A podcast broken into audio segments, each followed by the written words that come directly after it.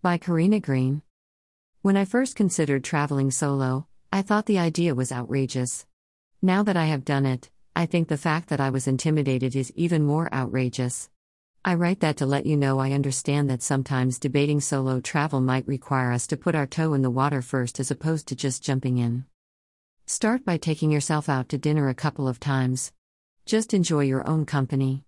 If this is too much of a reach, bring your phone in with you and check your social media accounts. Next, try a trip to a local attraction. Go when the young children are in school if you can.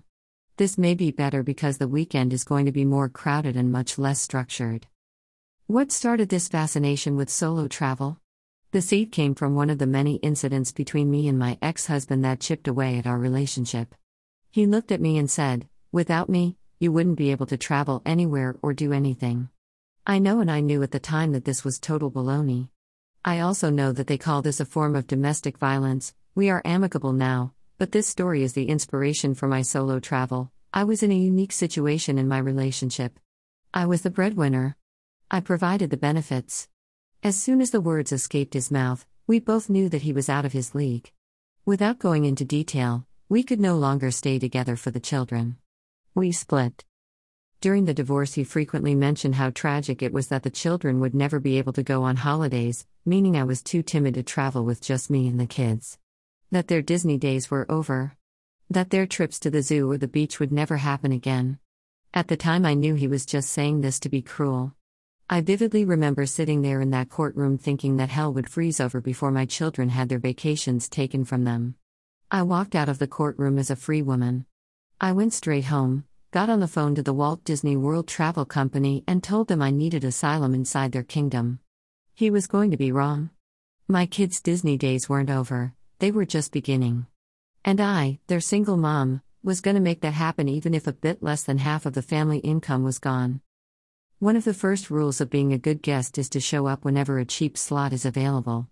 Having worked in government service, I was aware that many hotels could fill blocks that were open and had a low probability of booking for pennies on the dollar. So, the first rule is to just say which month you would like to come in.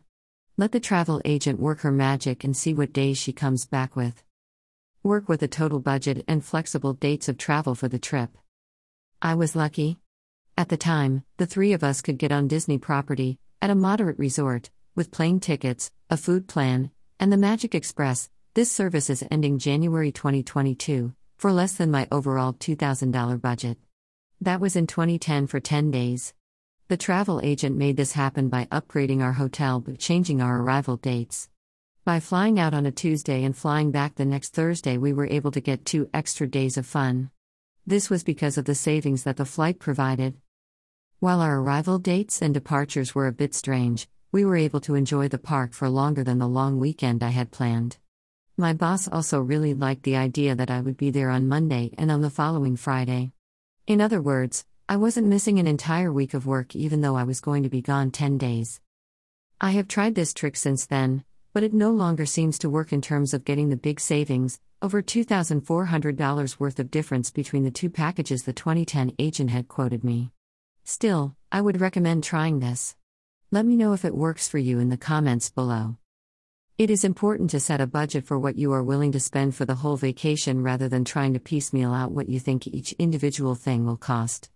By doing this, you can move around items on your trip to add in luxurious things. Or perhaps there's a luxurious thing on your vacation agenda that you aren't interested in. Get rid of it. Replace it with something else.